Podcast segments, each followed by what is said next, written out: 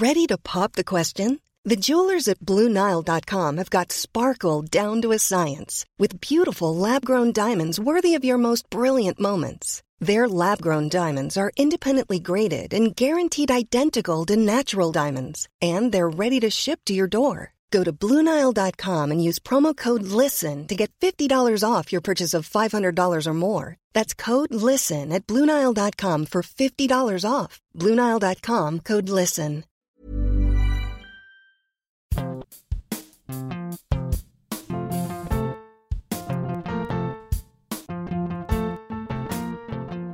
Everyone. Welcome back to the Solo Collective. I'm Rebecca Seal. This episode is all about resilience. And we've spoken about resilience before. We did an episode with Adrienne Herbert all about sort of personal resilience. And I think that this episode is more about collective resilience. And it's also about unpacking the idea of resilience in and of itself, because I'm talking to Bruce Daisley, who is a best selling author and he's a technology leader in the UK. He used to run Twitter in Europe, and before that, he was at YouTube. And he's got this brilliant podcast called Eat, Sleep, Work, Repeat. And he's really a thought leader in the future of workspace. But he found himself getting really obsessed with the idea of resilience. And his next book is called Fortitude The Surprising Secrets of Resilience and How to Master Them. And it's coming out in May 2022.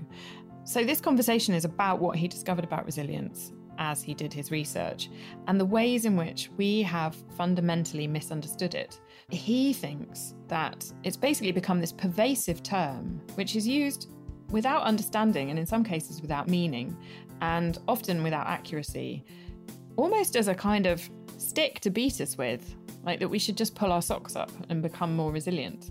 The nice thing about this conversation, given that it's the last one in this series of the Solo Collective, is that we naturally have ended up touching on a bunch of the themes that have run through the two series, in fact. So we talk about loneliness, we talk about purpose, and I'm really pleased about that because I feel as though it naturally kind of wraps up some of the stuff that I've been thinking about for the whole course of the two seasons that we've done for the Solo Collective.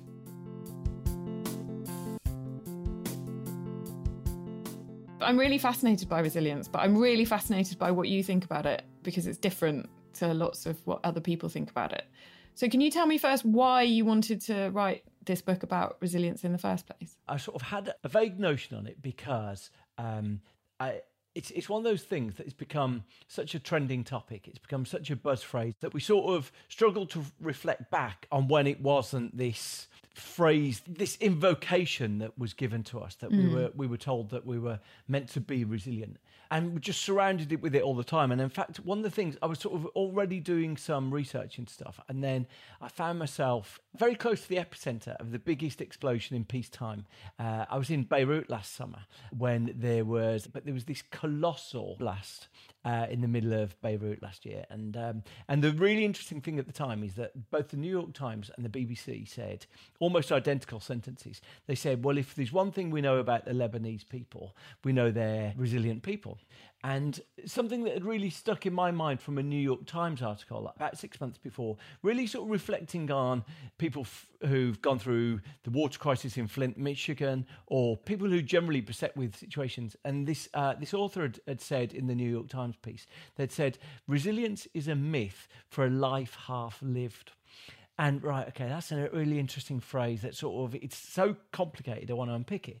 And effectively, what the person was saying was that resilience is what we sort of expect of the people who are the victims, who are the the people who somehow find themselves on the receiving end of misfortune. And um, so back to where I was in Beirut, someone was quoted in a Turkish newspaper actually, but Beiruti was quoted in a news a Turkish newspaper, saying, F resilience. We're, we're done with being resilient. We just want to live our lives. Uh, these things in combination really struck me as they, they had a connection between them. Anyway, uh, resilience is this myth, this mythology. We're, we're expected to be resilient. And it just really struck me again. Wow, we're using that phrase again because effectively, resilience is the phrase that we use when we just want people to shoo away from us. Well done, get on with it. We'll celebrate you if you're resilient. And so I just became uh, intrigued. And look, here's what happened. I spent the the subsequent, I, you know, I guess I've done a year and a half's research into this, and I've got a book coming out early next year on it. Um, but what what you often find is that resilience is a very convenient invocation. It's a very convenient notion that serves a number of people. In fact, I chatted to uh, just an incredible psychologist, a, a, guy called Alex Haslam, which who is um, he features very heavily in my book because his his work is so incredible.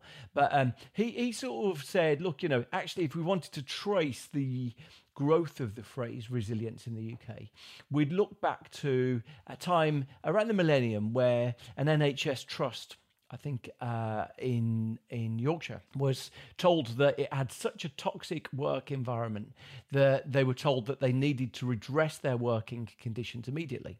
And what happened around that time that firms who were sort of uh, were equally culpable of having bad cultures decided it wasn't that they had bad cultures, but that the people working there weren't resilient enough. And it's this incredible reframe it's not us that's the problem, it's you that's the problem. Now, that really chimes with the things that I've heard. I've had so many friends who've said to me, I've just been sent on resilience training. And what it does is it reframes a corporate problem that we've created a version of work that's utterly toxic and sort of filled with unnecessary stresses and it reframes it. It's not us that's the problem. It's, it's like gaslighting. Mm. Anyway, what you get in, you, you start going into the whole way that resilience has permeated a number of ways that we think. Here's the direct parallel for what I think it's like. Plastic recycling was invented by the plastic industry. Only 10% of plastic is recycled. Uh, but the problem they had, plastic as we know it, really, innovation that was really sort of exploded in the 1970s. And, and by the late 80s, early 90s, there was so much plastic being used that people's bins were filled with plastic and the streets were filled with plastic and, and everywhere was filled with plastic. That the plastic industry decided that what they would do is they would create this idea of plastic recycling plastic recycling makes no economic sense.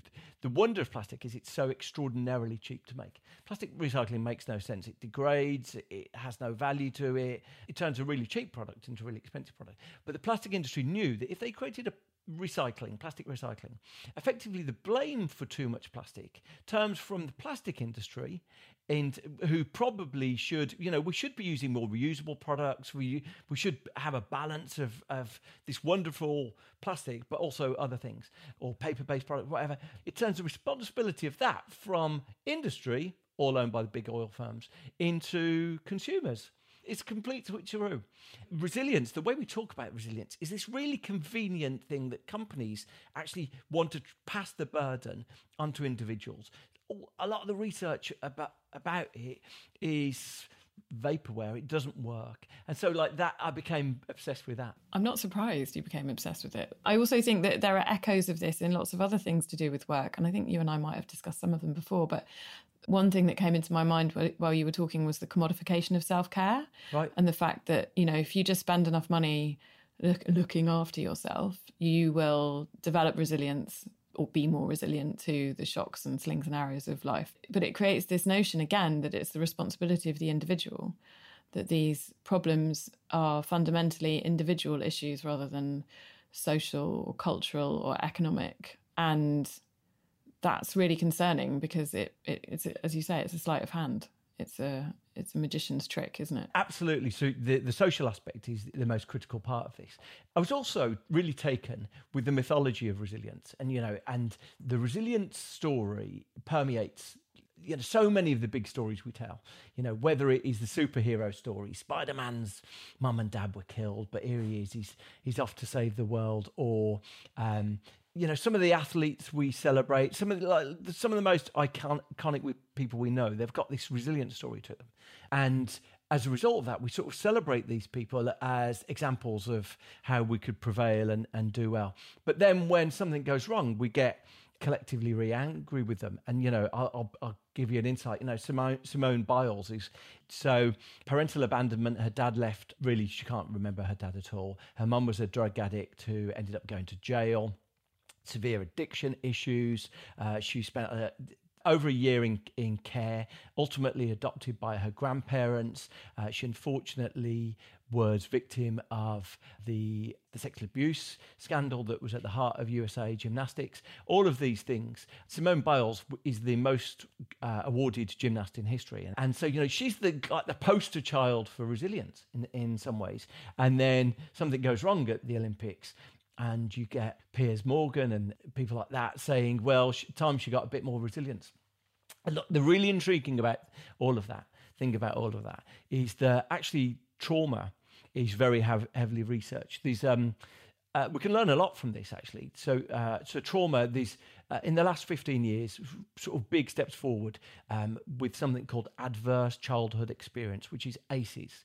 You might you might know this already, but uh, the, the way that the ACEs methodology works is that a couple of really coincidental co-discovery. These t- two clinicians, d- doctors in the US, were practicing in different practices, and to cut a long story short, they effectively observed that the traumatic experiences that individuals had in childhood were manifesting as adult illness. So, you know, so they came up with a, a, score which is called the ACEs 10, really. So, did you experience physical abuse? Did you experience sexual abuse? Did you uh, a parent leave? Did you have an addict at home? Did you have someone at home who went to jail? There's uh, series of these 10 things and you score yourself yes or no on all of them. And at the end, you get an, an ACEs score. Now, what they found was an ACEs score of four correlates with your chance of getting cancer being 80% higher, uh, your chance of getting all manner of illnesses is significantly worse. If you've got an ACEs score of four, you're 32 times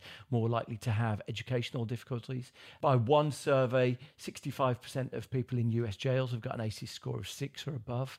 And what you find is that trauma directly correlates, not with winning gold medals, well done Simone Biles for prevailing over it. Trauma directly correlates with really bad outcomes in life.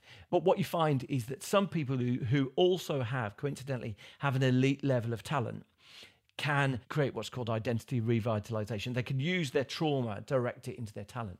But the, the consequences of the trauma still remain. So you do get these interesting stories. Andy Murray, greatest British athlete of all time, he was present at the Dunblane shoot, school shooting, yeah. the only ever uh, school shooting in British history. So, you know, you, you get these sort of really interesting things. But what happens is we celebrate the people who come out of them saying, oh, good example of resilience. And what we miss is that actually trauma is just about the cause of, of most ill health. And, and it's like, it's a really bad example to give to say we want our people to learn from these traumatic experiences. So, look, you know, it's sort of really interesting. We celebrate these people, but we only choose half the story, we cherry pick half their story. Yeah, that's huge, isn't it? We do that so much. I mean, there's so many contexts in which we do that as well. Like, um, you know, the the celebration of overwork via people like Beyonce. We've talked about that on the podcast before, and Elon Musk and that kind of stuff. You know, we're we're really good at choosing individual narratives which suit our stories, but actually they don't suit our stories. They they serve a sort of meta story, don't they?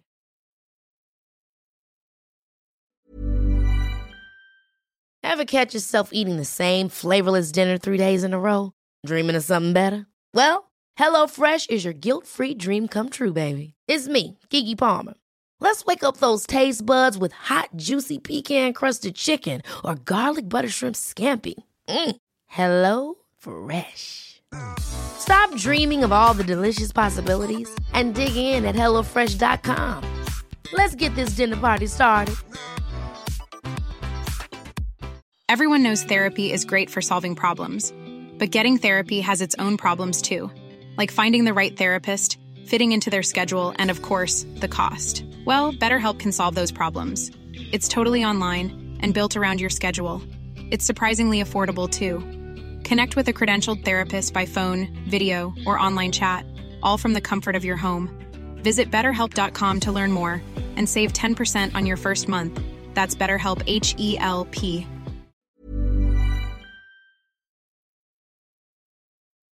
But it's interesting, right? Like we cherry pick, as you as you put it, in lots of different ways, which are quite damaging. We don't realise what we're doing. I read something that you said about calm down and resilience, having parity. Can you expand on that a bit? The gentleman who came to fix my internet gave me some workman wisdom, and I thought this was very helpful. He was talking about calming down, and he said, Never in the history of calming down had someone calmed down by being asked to calm down.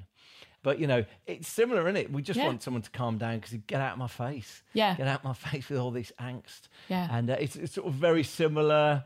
I found myself as a result of it. Like every time you see the word resilience, you think, "What's go- What's the story going on here?" You know, we, we sort of are very selective with how we apply resilience. It's normally, you know, people who've suffered societal injustice. They need to be a bit more resilient, and we we sort of kind of want them to just do a little good dog trick for us, really. Mm-hmm. Yeah. And I'm thinking of all the ways in which I've been guilty of thinking in these ways. Because, so to take it back specifically to people who work by themselves, like, I don't know how I'd frame this now, but I've definitely said, you know, those of us that work alone need to be resilient. Like, it's a necessity to the way that we work. But what would you do with that phrase? Would you say Yeah. that that's true, or am I misframing something that's true, but I'm using the wrong language for? Okay, let me uh, help out with what I worked on and what I discovered. So there's countless examples of people being resilient. That's the challenge for me saying there's a myth of resilience. I'm not saying it doesn't exist. I'm saying that the the version of it that we've constructed is unhelpful. Yeah. What you find though is there's plenty of so you know to differentiate. I use the word fortitude. I'm not trying to slap a trademark out. I'm just saying like let, let's sort of pause that hackneyed phrase that we're using. But what you find is like I'll, I'll use resili- resilience for this. What you find is actually there's plenty of examples of resilience being found in unexpected places. But here's the inconvenient part: resilience is a collective strength. It's not an individual strength. And so there's a wonderful example of a an American Air Force man who was sent to Britain in 1943 to document for the US government the state of morale in Britain. And, you know, four years into the war, he was expecting to find pretty broken down place.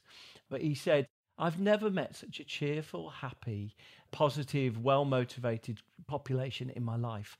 It's astonishing how their sense of collective well-being. Or you see examples of natural disasters. There's a wonderful piece of writing by a writer called rebecca solnit and she uh, she wrote a book called paradise in hell. And she goes through eight natural disasters. And she says what tends to happen in natural disasters we have this notion that there's going to be like this mass panic that people are sort of screaming with their arms flailing in the air running away and what actually happens is you get this new identity that's created their old identities are sort of destructed and this new identity of like we're in this together is constructed and people thrive in that situation. It's it's extraordinary that even in that adversity, people thrive. And there's a really important lesson in that because almost one of the things that you find is that when people feel or synchronized with the people around them, if they see themselves reflected in the people around them, if they feel part of something, then they feel strong. Resilience is a collective strength in that regard. And actually, back to the trauma thing I talked about, one of the biggest problems with trauma is it serves to unsynchronize us. So these these are like a massive best-selling book that's sort of been a perennial bestseller, but it's really sort of gone into its own during the last 12 months by a guy called Bessel van der Kolk, and it's called uh, The Body Keeps the Score. But what Bessel van der Kolk says, trauma seeks to unsynchronize us because effectively the lived experience of trauma is shame. And so we've gone through a traumatic experience. It might be a parent or it might be a, something that's happened to us personally. It might be a personal circumstance. And what it serves to do is it desynchronizes us from people around us, that we, we feel that we've got something that makes us different to them. And so if you know that strength seems to come from people feeling synchronized with those around them, and weakness seems to come, you know, anxiety and, and sort of uh, bad experience seems to come from being unsynchronized, then you know the the critical thing for anyone who works at home anyone who sort of works alone is thinking how can i feel part of something that's bigger than me? Because when i feel like i'm drawing on people around me and that might be you're in a slack group with friends or you might be actually just make time to have personal connections with other people or you emphasize the the personal relationships you've got and you make sure that you dial them up in other ways it can be really helpful And do you think that that's part of the reason why? So I'm I'm thinking about this in the context that I'm living right now, or we're living right now. That we're recording this in the week where the fuel crisis is happening. So oh, it's not a fuel crisis really. There's panic buying. Do you think that when we experience moments like that, whether they're micro in our own lives or macro ones like the one that the country's sort of I don't know spasming through at the moment, do you think that that divisiveness creates a kind of like a, a resilience hole because i guess what i'm feeling personally this week is a sense of a lack of resilience in myself because I feel like there's quite a lot of division, like queuing at the pumps, fighting over petrol, that kind of thing.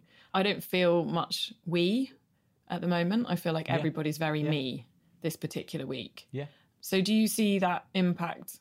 Does that have a resilience effect? I guess is what I'm asking.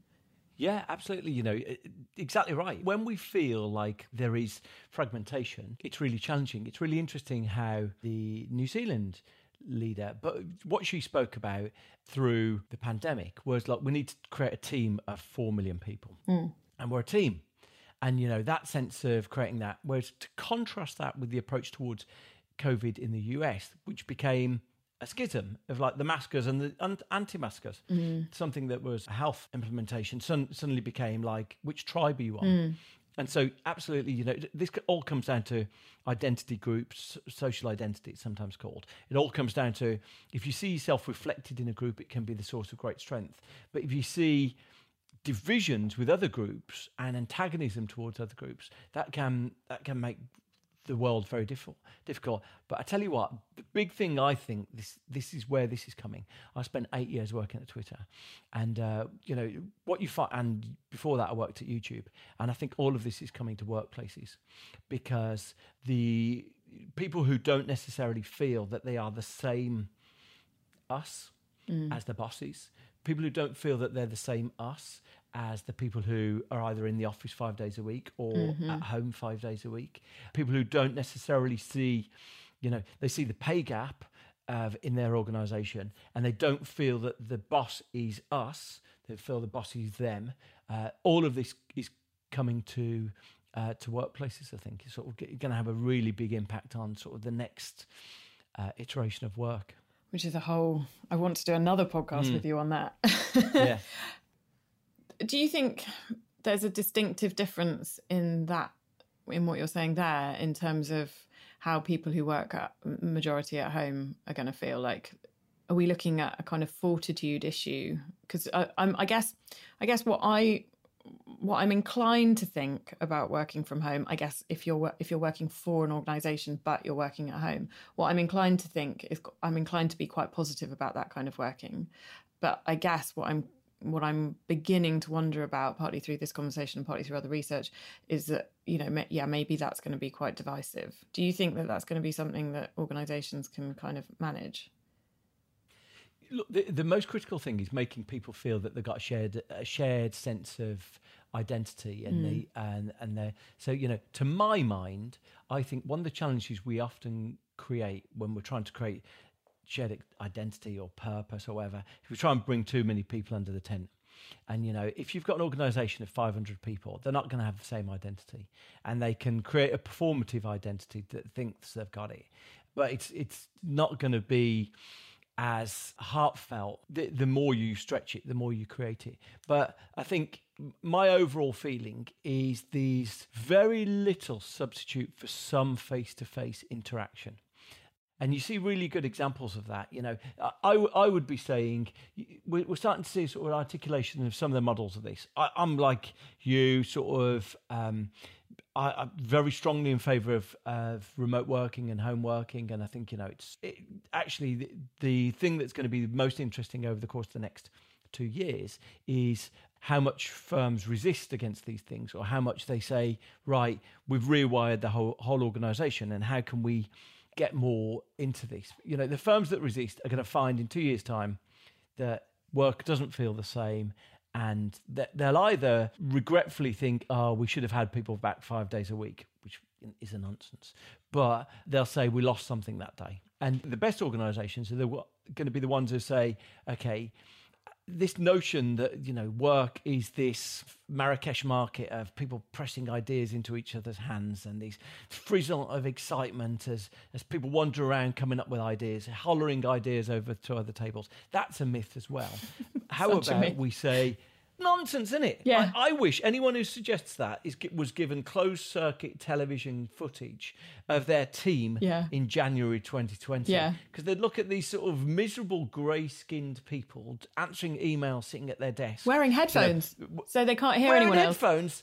the only interactions they were having was sort of acknowledging that, you know, they wanted a cup of tea if they had a good culture environment. But you know, it's a total nonsense. But we've created this Disneyland version of what the office is like that work can't live up to it. And you know what you're starting to get now is you're starting to get more and more people like, yeah, yeah. I have to go into the office. It's a nightmare because I'm trying to do video calls all day mm. and there's nowhere to do them.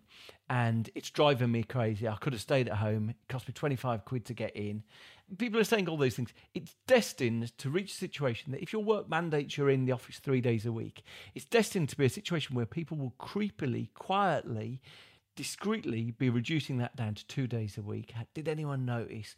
I might go down to one day a week. Like this sort of breaching all terms of culture. And that's what's going to happen. That, that's definitely what's going to happen. And what people will say at the end of that, they'll say, it doesn't feel the same, does it? It doesn't feel the same. yeah. Whereas the firms who say, right, here's the story. It's going to be far more accountability. Here is the systems we're, we're doing to sort of measure what everyone's doing. We're going to give you more scope to get your job done.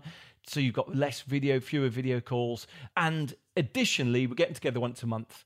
And the objective of that day is this. And we're all going to be together, we'll be in teams, whatever it is. And sort of using this sense of collective energization in the same way that if you've got old friends that you get together with once a year or once every three months, you don't need to see them every Tuesday, Wednesday mm-hmm. to keep that relationship going. The relationship can be sustained and magnified by doing something meaningful together occasionally. And I think, you know, we're, we're sort of right at the outset of, of firms, the best firms will be thinking about that right now. Is there anything else that we can advise solitary workers to to do or is it is that the fundamental thing is connect with other people in real ways the other key component of resilience is, is personal control. And, you know, that's one of the things that pr- probably there's nothing actually in the whole of health and well-being that has as much impact on health outcomes as control. When when we feel an absence of control, it's what can make us feel helpless. It can make us feel overwhelmed. You know, stress and anxiety directly come from that. But you know, one of the experiences of remote working is often, or you know, working contract work or whatever is often an absence of control. You hear nothing from a client, then you get a million different bits of feedback that you're you're expected to respond instantly, mm. and you know there's a sense of of overwhelm that comes from that. And personal control has a huge bearing. In fact, like and it's a ripple down effect. This um, incredible research that says that parents that have no control in their jobs are more are more controlling of their children. Parents who do me- mechanized robotic jobs where they're given no insight are more authoritarian as parents. And parents who have freedom and leeway at work permit more expressive creation. So it's, it's sort of a, a miserable reality. Children who are bullies at school are many times more likely to have authoritarian parents. Mm. So it's like this this manifestation of when we don't feel control. And I think that's probably one of the critical elements of you know people who are freelance working or remote working is that work is so unpredictable that when it comes we don't necessarily feel we've got the freedom to say this is going to be on my to-do list in 2 weeks but rather more this is going to be I'm going to I'm going to deal with this now. Yeah. And so you know personal control is one of the biggest con- contributions to to resilience and how you get control. Obviously, it's got a, a, load of different components to it. Seeking to get control is, isn't a straightforward thing. So I would say that that would have a really big bearing. You know, control. The, the components that I've got sort of fortitude, control, identity, and community. Where identity and community often are sort of two parts of the same thing. But yeah, control is is huge. I also think control is a perception issue too, though, isn't it? Because it's it's like I am certainly capable of feeling out of control in my work life. But actually, if I take a couple of steps back, which is hard in itself to do, mm. often you can realize that actually you've got more control than you think. Like, and I mm. think that that again has some kind of cultural issues around it as well, because I think that you know we're so addicted to the language of busyness and the the language of overwhelm, and we we use that so reflexively. Often we can convince ourselves that we're out of control when in fact we're in control if we just look a little bit more closely. Yeah, and, and other people can see, you know, options that we've got that we often can't perceive ourselves, mm. right? You'll say, well, I'm overwhelmed here, I'm, I'm helpless, there's nothing I can do. And other people could say, oh, you could do that. And, and actually, like it's it's that insight. Oh yeah, most definitely. And when we feel that we've got some ability to to influence our circumstances, uh, it, it can sort of get us out of a sense of of feeling helpless. Thank you so much, Bruce. This has been such a brilliant conversation and really, really enlightening. And um, it's going to make me think very differently about resilience. And it's going to make me kind of, I think, pull a bit at the threads whenever I hear someone pronouncing on it. Um, so I'm very grateful. Thank you. Lovely to chat to you.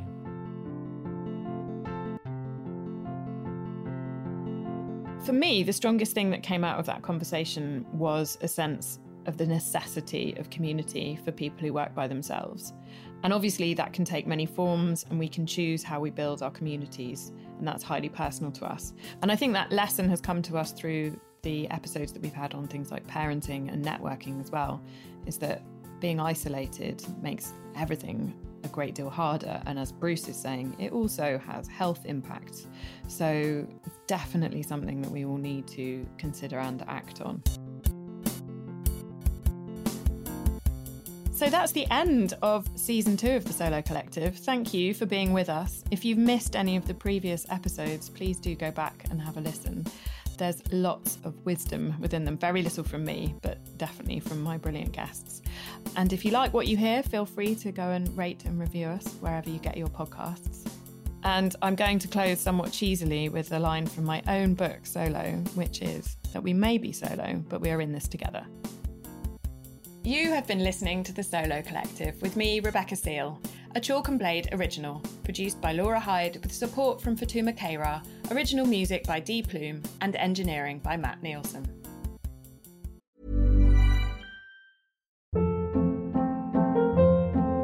Hold up. What was that? Boring. No flavor. That was as bad as those leftovers you ate all week. Keke Palmer here, and it's time to say hello to something fresh and guilt-free. Hello Fresh. Jazz up dinner with pecan-crusted chicken or garlic butter shrimp scampi. Now that's music to my mouth. Hello Fresh. Let's get this dinner party started. Discover all the delicious possibilities at hellofresh.com.